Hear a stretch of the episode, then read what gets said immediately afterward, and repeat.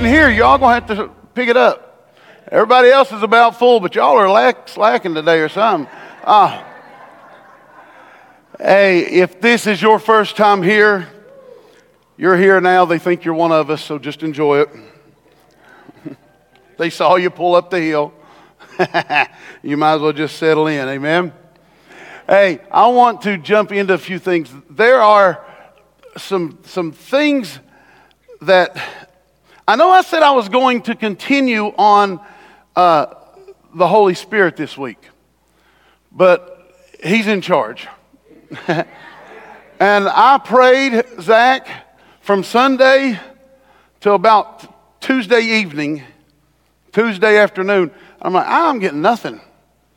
I'm getting nothing. So what do you do? Well, I'm lucky. I've got, you know, this church has elders, right? I've got spiritual elders who one is uh, still recovering, and we're going to pray for Pastor Dave today. Uh, so I, I, got up that morning and I talked to, I talked to uh, uh, Pastor Dee, and I said, Hey, what, what's God telling you for our church?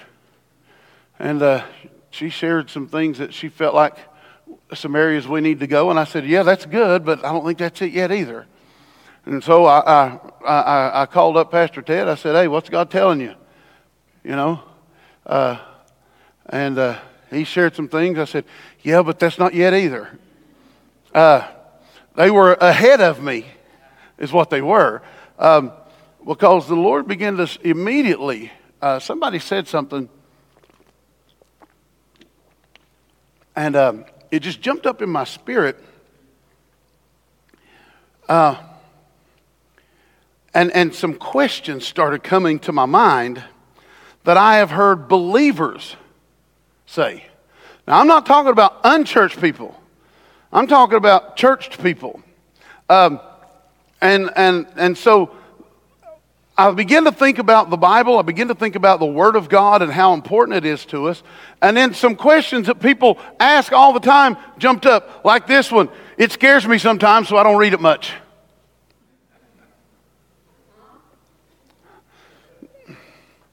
Now, you, we say this, but I've had people in this building, Galen, you know, uh, before say, well, you know, some of that stuff is, I don't get it. So, and, and, and so then we'll say, well, I don't really think that it's important to read the Bible.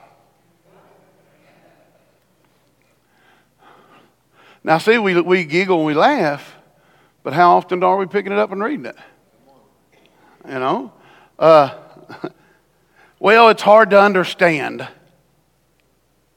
Nobody's ever said that ever, right? None of you. No one in this room has ever said that one. See y'all looking at me like I, like I went in your house and, and, and you told me this stuff. I ain't telling nobody. well, I think the Bible's just a book written by a bunch of men. And then I hear this one I trust Jesus to save me. I don't have to trust the Bible. That's still not the best one I've heard, but I've heard this from believers. People who don't understand the value of the Word of God in their life. They don't understand that it is meant to put them on a pathway to success. And so when we begin to think about the Bible, and, and let me tell you, everything that I said today in those questions, everybody look at me, they're all true. It's all true. The word can be scary. The word can be hard to understand.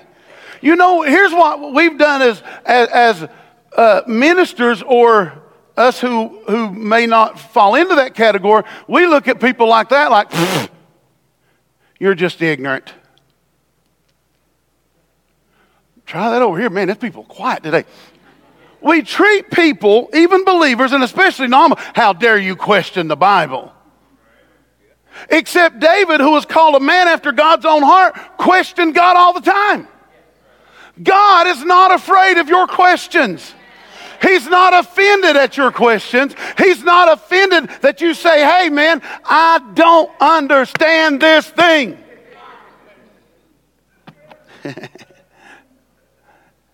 And so we treat people like, well, what are you doing? But, you know, for countless other people, it's, it's a profound compilation of divine wisdom. You know, it's a steadfast friend that's always there. It's a, it's, it's a friend who's going to challenge me. It's a friend that's going to comfort me. It's a friend that's going to direct me. It's going to help me navigate through life. And it, give, it gives story after story that inspires my faith. Folks, it's more than a book, it's a journey,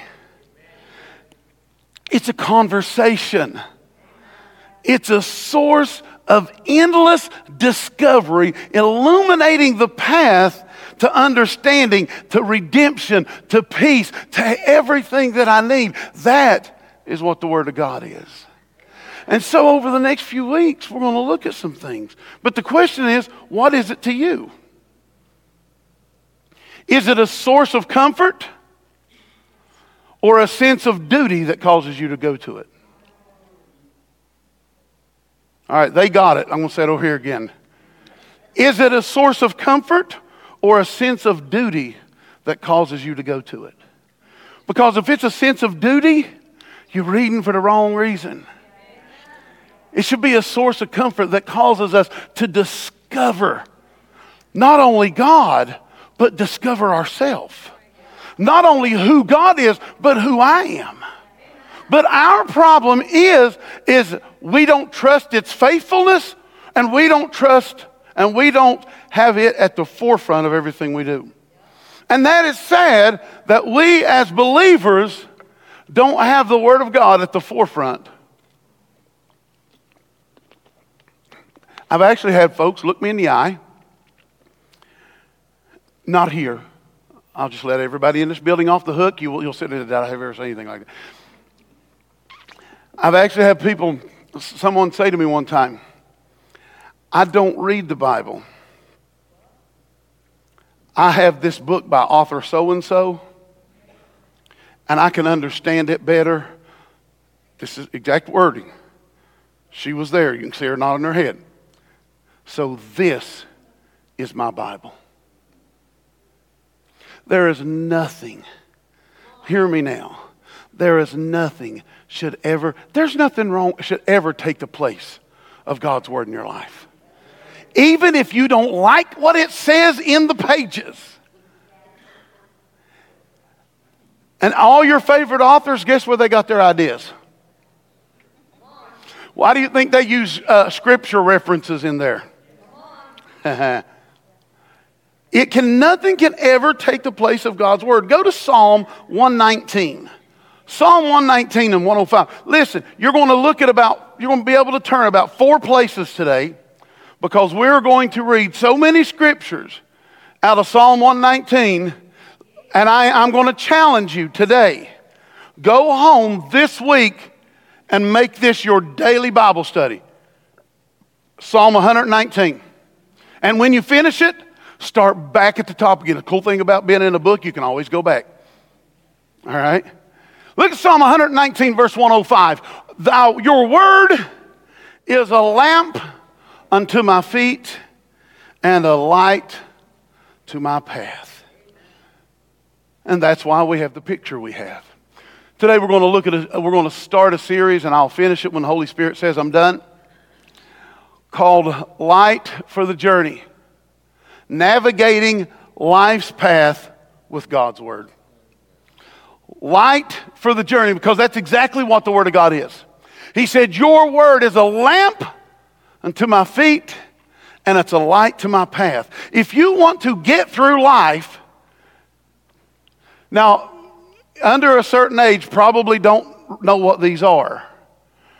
But there used to be these things that you kept in the back pocket of your car. This is the only reason, car, you ever wonder why cars have back pockets on the front seats? And you can, what do I put in here?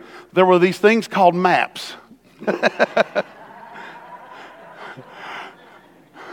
here, here, some of you, if, you're, if you don't remember map, you'll remember this. I'm the map, I'm the map, I'm the map.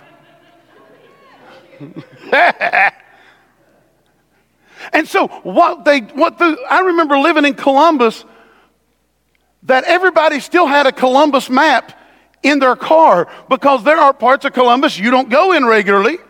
And if you have to go, you had to get. If we want to get through this life and understand the turns and the twists and the direction that God is taking me, I have to remember that His Word is a lamp to my feet and it will enlighten my path.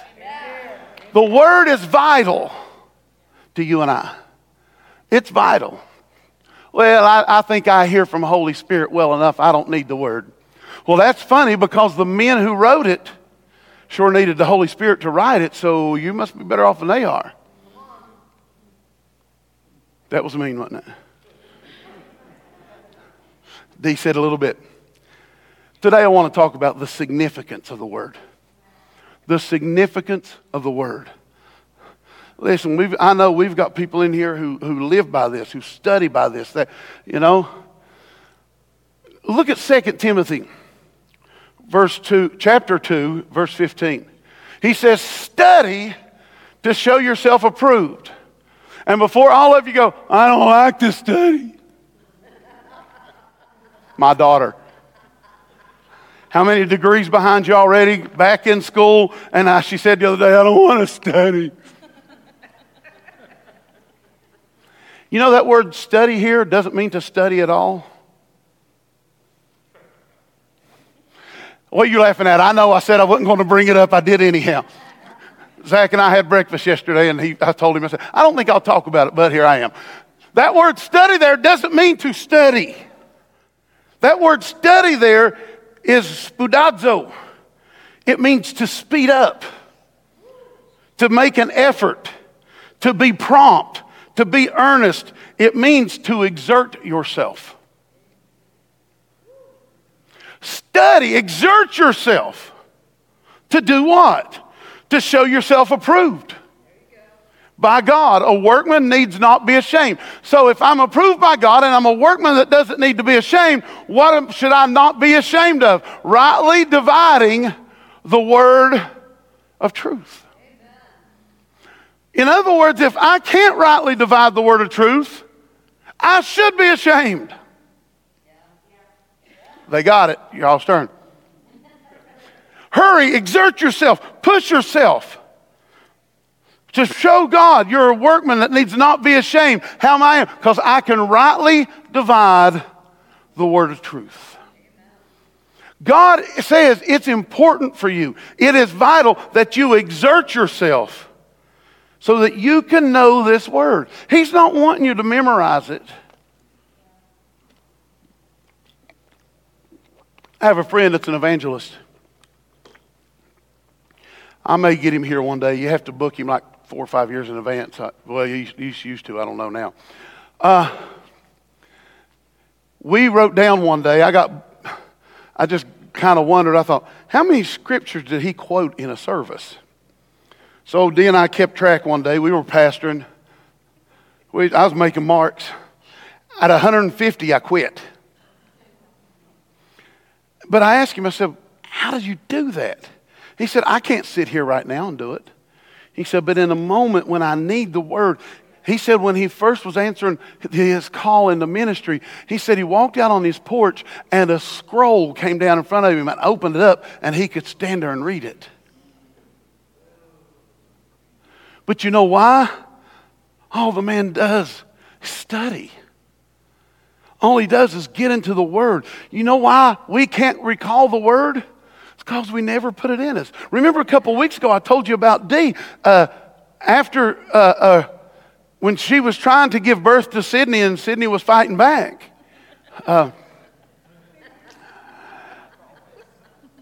And Dee, all she did was quote scripture and quote scripture and quote scripture. And I said, I, she don't know that much scripture. I know her. But the thing is, she had put it in her. And in the time when she needed comfort, in the time when she needed strength, she flatlined giving, trying to give birth to her. When she needed healing, When she needed all these things, from her spirit began to come this word, and this word kept her going a minute longer, and a moment longer, and an hour longer, and a day longer. When you feel that you are ready to give up, and you've got some time in the word, all of a sudden a word will come. You may not have it quoted exactly but you'll remember what the word said. You may not even be able to tell me what chapter or what verse or even what book it's in, but you know that word was there, and all of a sudden that word spoke to you, and you're not going to quit today. And you're not going to stop tomorrow. But you can't do this if you don't have a diet of the Word. If you don't put the Word in you. If all you do is listen to the worship music, you're in for a bad landing. Because half of what's sung in worship songs ain't even theologically correct, anyhow.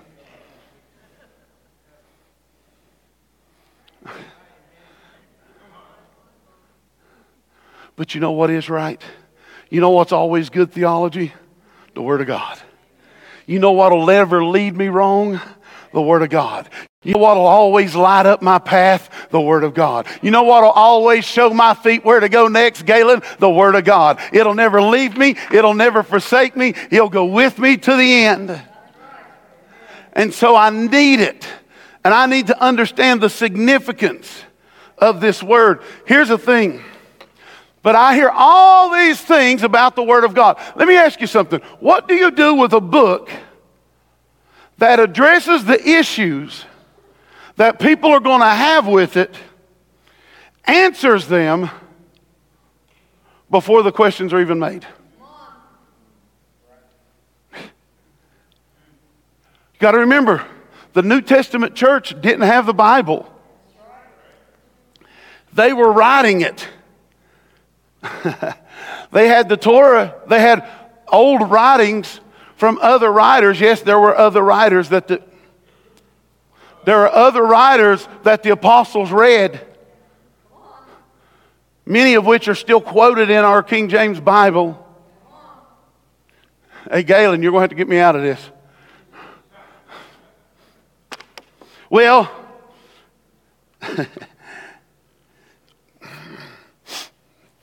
that'll get you in trouble every time. So here's the question I believe that it's a book written by men. It's just a book written by men. You know what I have to say to that, Katie? You're 100% right.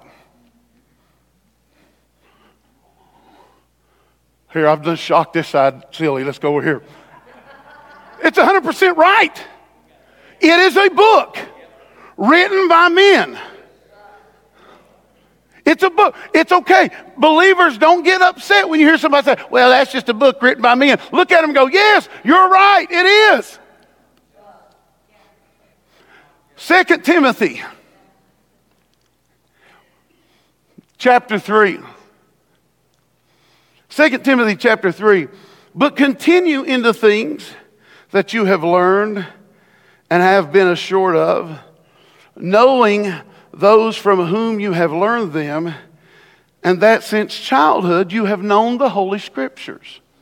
Now, again, he's not talking about the New Testament here.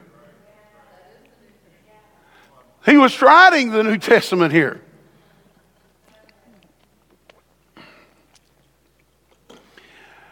Now, what are the Holy Scriptures for?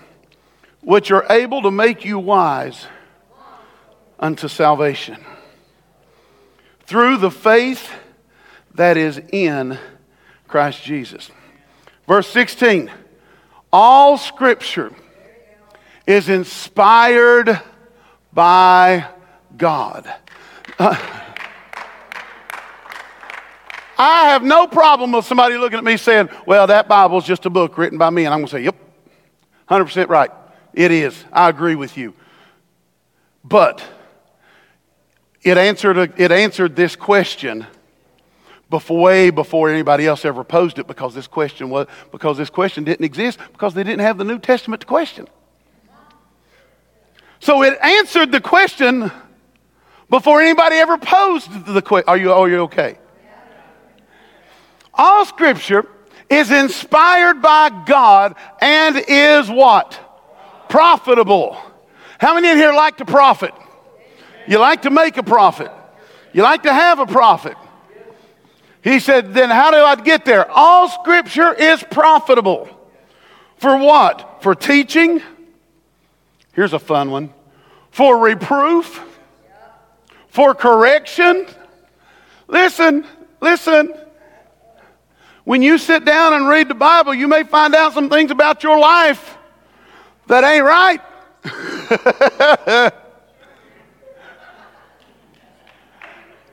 we may find out some things that he says, uh, hey, how about you stop that? I don't want to stop that. I know, but why don't you trust me here? Why don't you allow me to profit you? Why don't you allow profit into your life? Why don't you allow good things to come? But I don't want to stop. I don't see nothing wrong. It's not about what I see wrong, it's about what he sees wrong. All scripture is profitable for teaching, for reproof, for correction, for instruction in righteousness. It's meant to tell you how to live. It was written by men, inspired by God, that the man of God, that means you, may be complete. That means mature. Thoroughly equipped in every good work. Jump to verse 16 again, please, Bobby. All scripture is inspired by God. That word, that's actually one word. They, they break that up, they break one word up. That, that word means it is divinely breathed in. The Greek word that they use there means that the scripture, all scripture, was divinely breathed and then inhaled, and men wrote down he answered the question. Well, it's just a, a book written by men. Yes, it is. But what they did is they sat alone with their God. And he spoke, spoke into the room and they breathed that in. And they allowed his word to sink into the page in front of them. Oh, my goodness. Webster says of this, of the word inspired inspiration. Now, this is the first dictionary Webster wrote, not all the edits that came after. In Webster's 1828 dictionary, he said, It's the infusion of ideas into the mind by the Holy Spirit. That's what inspiration is. It is the conveying into the minds of men ideas, notices, or mentions. Yeah, that word by extraordinary or supernatural influence. That's how your, that's how your Bible came to be. Supernatural influence on the lives of men. It is the communication of the divine will to the understanding by suggestions or impressions on the mind, which leave no room to doubt the reality of their supernatural origin. See, up until just a few years ago, when you heard that the, the scriptures were inspired, that, that simply, that word would cause them to not doubt. Mm, to not doubt the reality of the supernatural origin of the book in which they hold. So, what do we say when they say, well, the Bible's just a book written by men? Yes, absolutely. I agree with you 100%. You know how hard it is to argue when somebody agrees with you?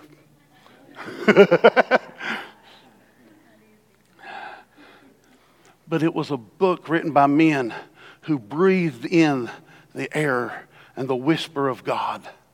And they wrote down so that I may profit in teaching and I may profit in reproof. And I, as bad as I don't like it, I may profit in correction and I may profit it in all areas of righteousness. Amen. It is a book. Well, here's the other thing we hear all the time Jesus is the Word, the Bible is a book. Jesus is the Word. What are we going to say to that answer, that question? You're right. 100%, you're right. Jesus is the Word, that's a book.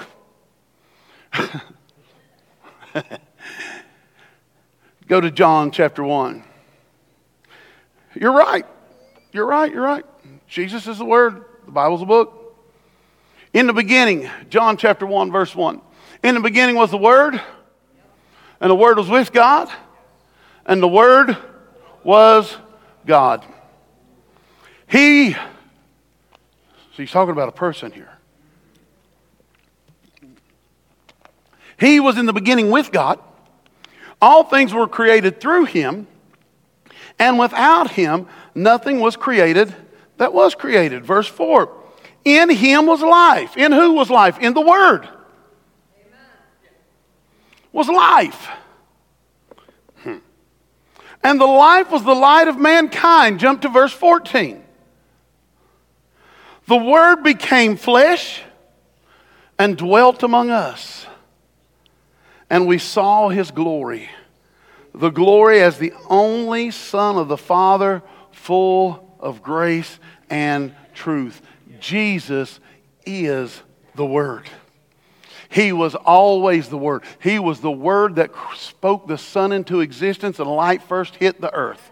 He is the, he is the Word that said, Mountains and land come up out of the waters. He is the Word that says, Let there be trees. He was the Word that said, Let there be dust. Let there be mountains. Let there be birds. Let there be trees. Let there be, I don't know, whatever, monkeys?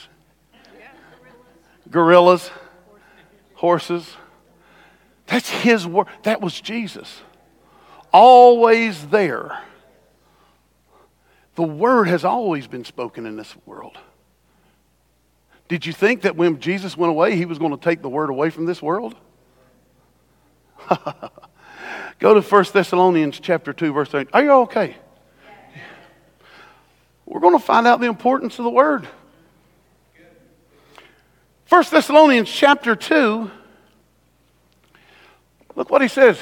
Now, Jesus is the Word, the Bible's a book, yes. For this reason, we thank God without ceasing, because when you received the Word of God, which you heard from us, so we know now he's not talking about Jesus.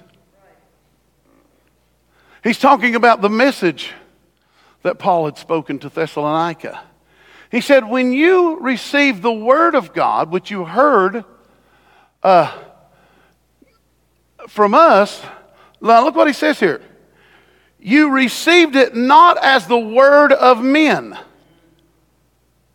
See, the Bible will be what you declare it to be. It'll be a book or it'll be the Word.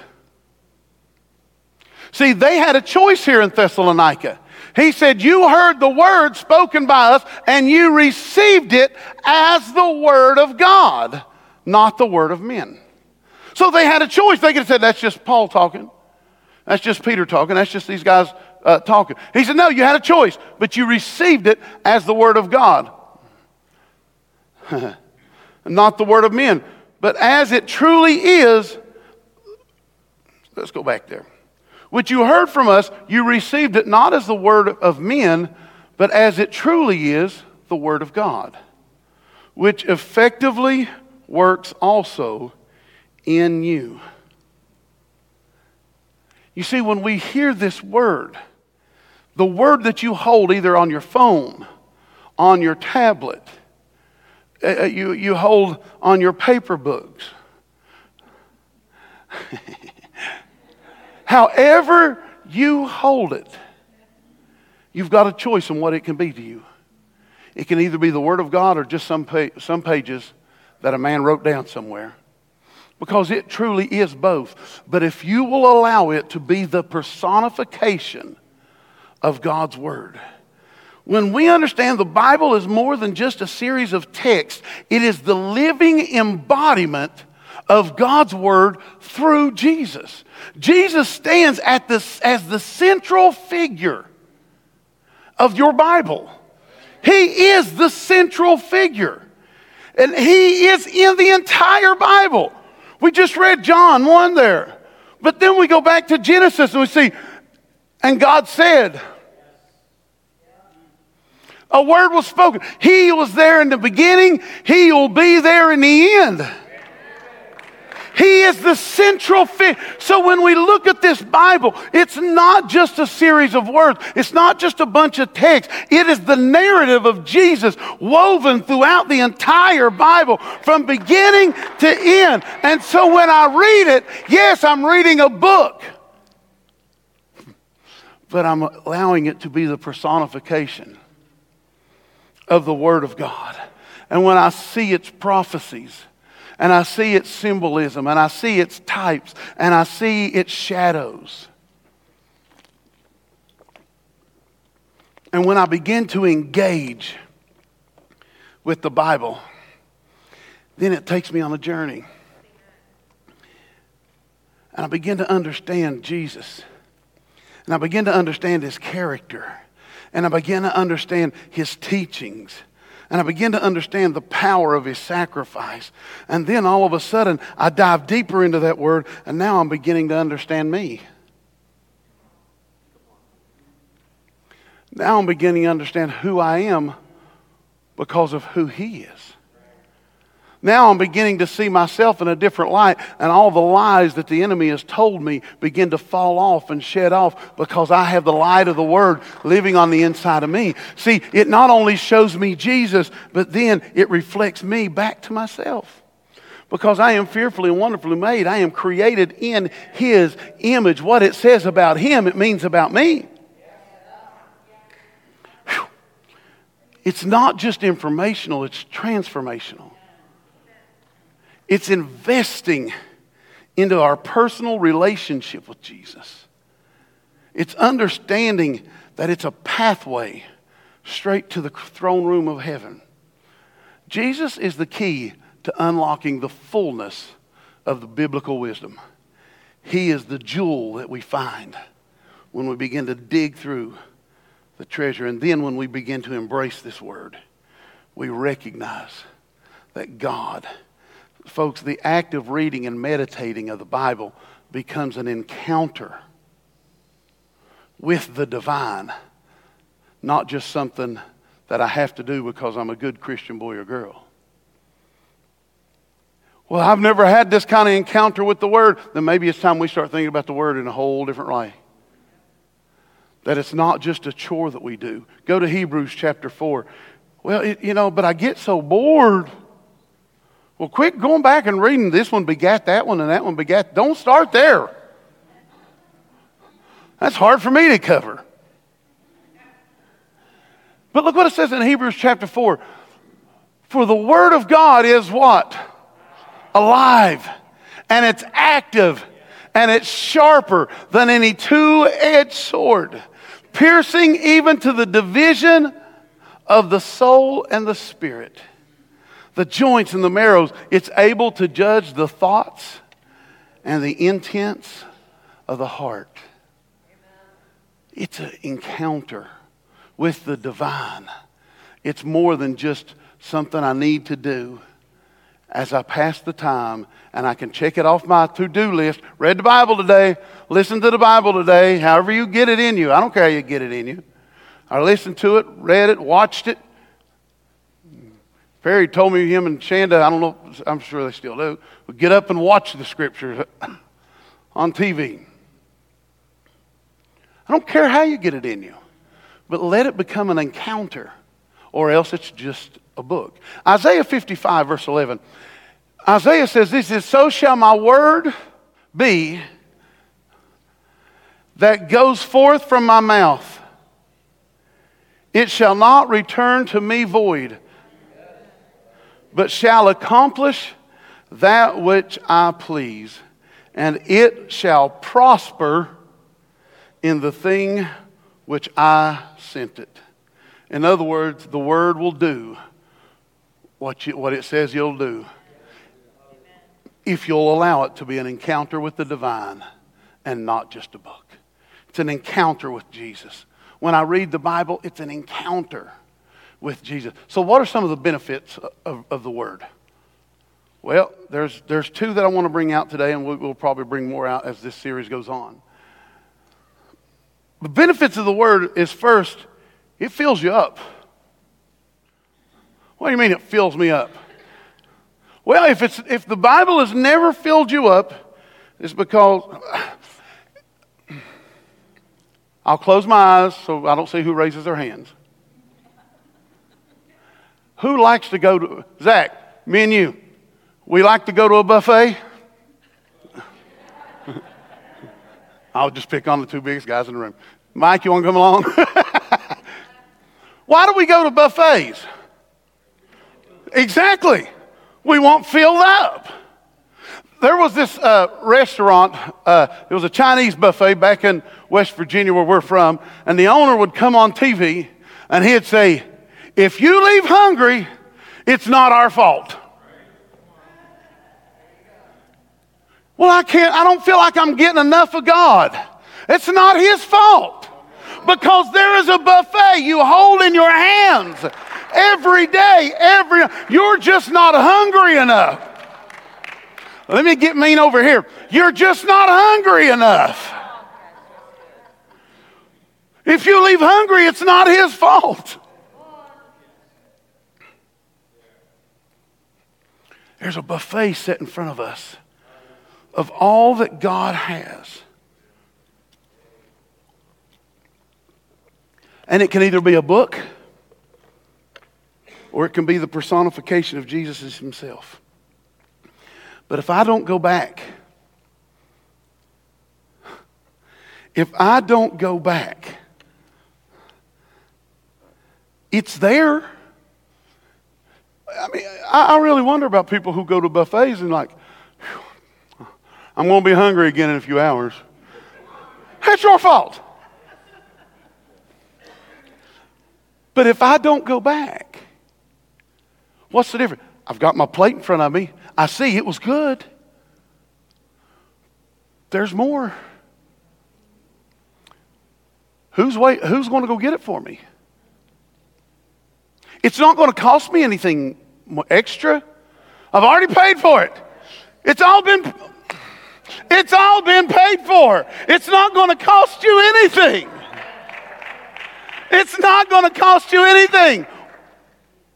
Are you hungry enough? F. F. Bosworth in, uh, I, I can't remember which book it was in. Christ the Healer, maybe. Anyhow, F. F. Bosworth said this. He said, Some people wonder why they can't have faith for healing. They feed their body three hot meals a day and their spirit one cold snack a week. Ouch. If this is the only word you're getting in you, you're eventually going to become emaciated. And that ain't no fun. It's never happened to me, but I can imagine that's no fun. He said, people wonder why they don't have faith for these things. He said they feed their bodies three hot meals a day and their spirit one cold snack a week. If this is all you're getting, you're starving. Job 23, verse 12. Job 23, verse 12. Thank you, babe.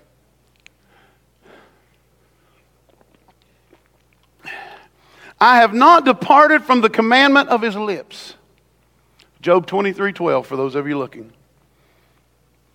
I have not departed from the commandment of his lips. I have, now get this.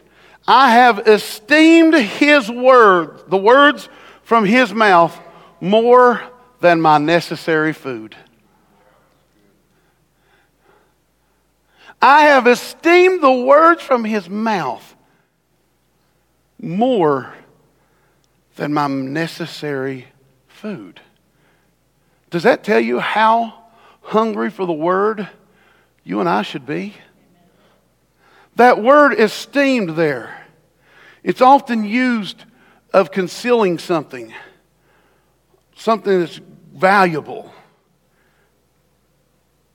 It means to hide by covering over. By implication, it means to hoard. He said, I hoard his words more than my necessary food. He said, I can go without eating, but I can't go without the word. He said, I'll hoard the words to myself more than the necessary. Listen, my son has always been a quiet kid. We could let him play, and you never knew Reese was in the room. And if you've ever been around Reese, you know he'll talk, but he's a quiet guy because he's always thinking. he was about a year and a half, maybe two, and uh, Dee was doing a ladies' function at the church I was pastoring. So me and a lady who was uh, church grandma to them was going and she was talking to me. She said, Do you know how many grapes this child was eating? She said, I couldn't get him away from the grapes.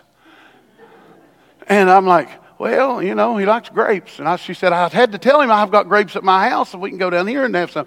So we're walking, and I noticed Reese is not saying anything. So we get down and I look at him and he's still not talking. He's not saying, now he's always quiet, but he still wasn't saying, Reese, open your mouth. Nope. Reese, open your mouth. So, what do all parents do? I couldn't tell you how many grapes this kid had shoved in his face. But what was he doing? He knew he may come up short later.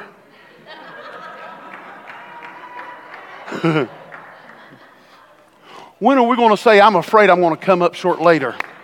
So give me more. I need this more than I need my necessary food. I will hoard this in my spirit way more than I need my necessary food. When that becomes, let me tell you something. Don't give Reese Belcher a Christmas, an Easter basket.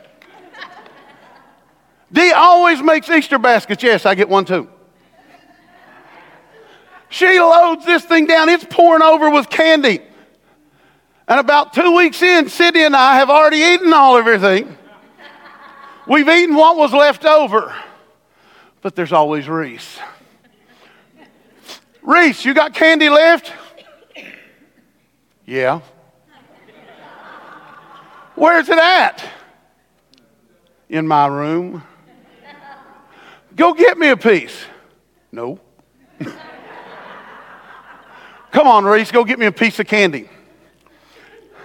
And so he would go in, and guess what you got back? A piece. Listen, Christmas would come around, and he would come to the house eating Easter candy. I don't know where he kept it up. But he didn't want to run out, so he hoarded it up. This is all Job is saying. I will hoard your word more than my necessary food.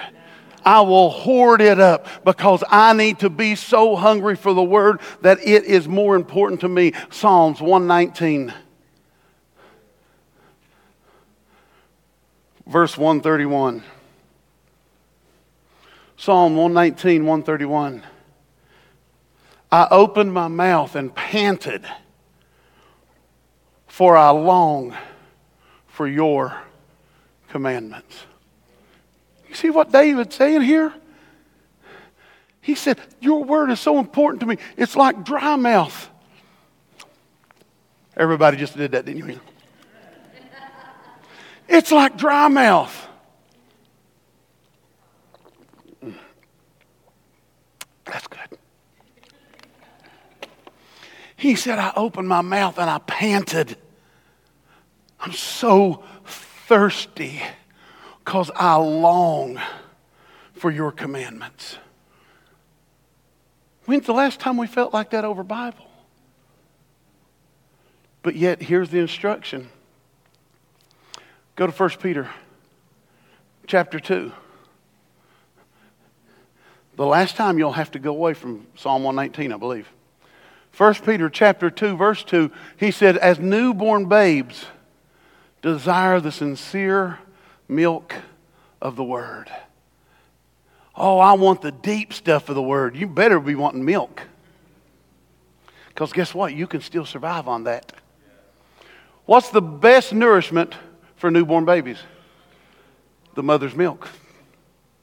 It's got everything in it that baby needs. What's Peter tell us here about the Word? You got to desire the Word because in it is everything you need to cause you to grow, just like a mother's milk causes a baby to grow. And everything in this Word will cause you to grow.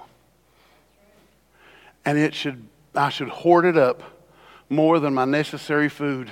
And when I think about it, I should get so dry spirited. I should, I'm panting because I long for your word. But it's so hard to find time. No, it's not.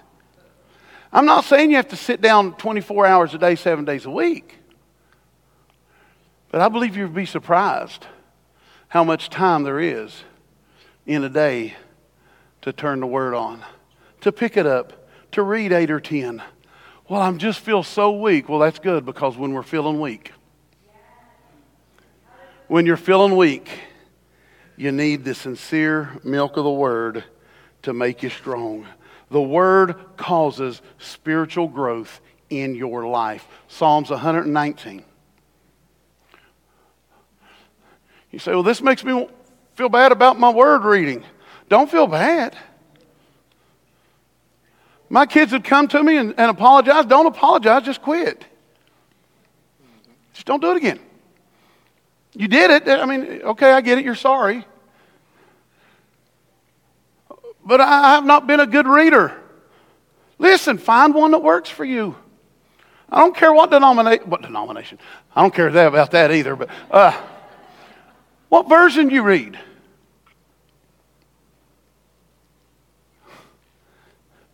You've got to have that King James only. You do realize King James wasn't the first king to issue a Bible. And the reason King James Bible, he wanted it written because he wanted something that was more flowery in language, that was fit for the time. And then I can go ahead and destroy a whole lot more things, but I'm just not going to. Find one that works. Find one that works. I love King James Version. Don't get off, don't, don't get mad and run away now. Ain't the first time most of you heard me say that. He said in, in Psalms 119, verse 28, My soul collapses on account of grief. Strengthen me according to your words. Jump down to verse 50.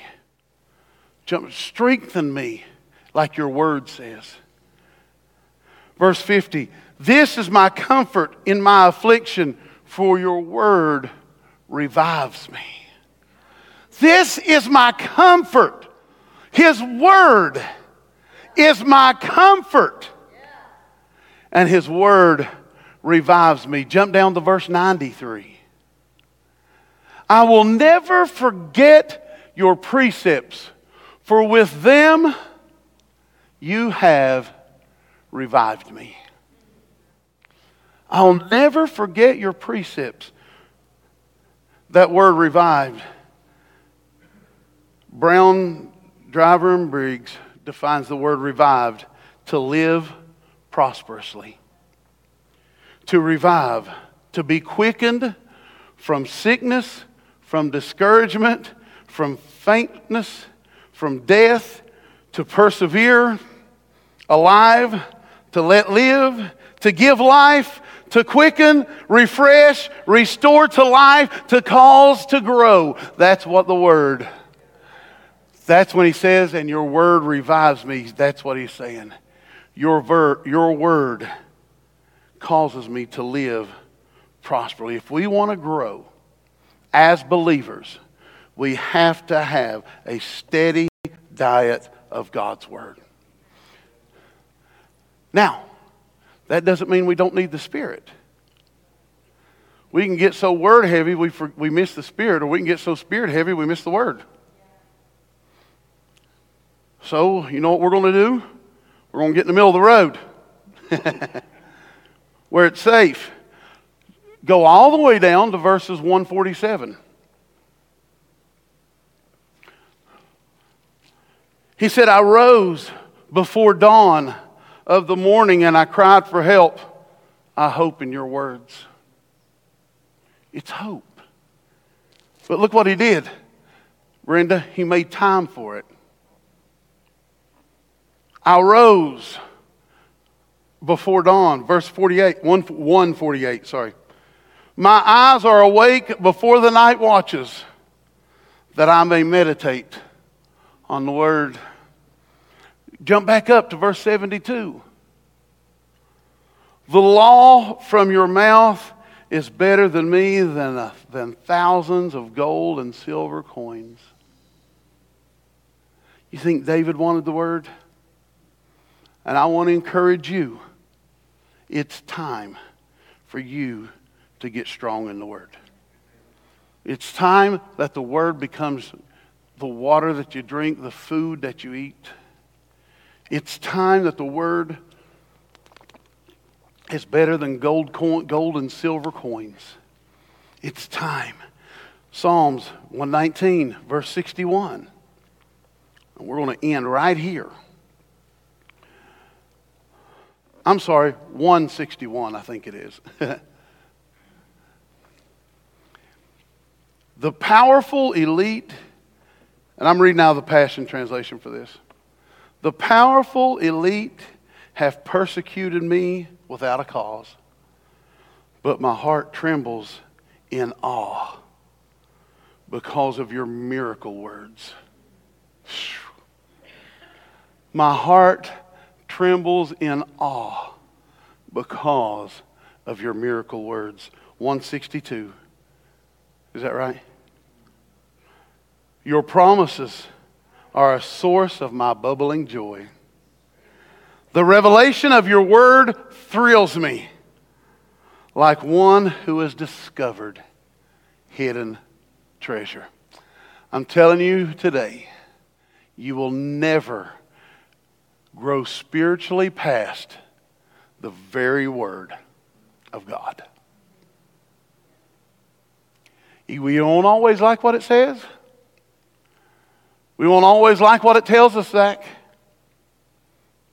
Kevin, we ain't always going to like the correction that it gives. But he's doing it so that we can prosper. Amen?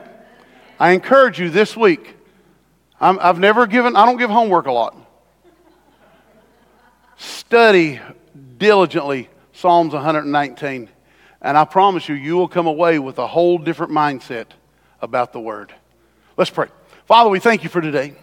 Oh, glorious, glorious, glorious, glorious Father. Holy Spirit, we just praise and honor you. Jesus, we thank you for all that you've done for us and we are glorying in the beauty of the Trinity in our life. Let us be people of your word, not forsaking your word, but making time for it. And as we make time for the word, it changes us into the very image of who you are. And we love you for it. In Jesus' name, amen. amen.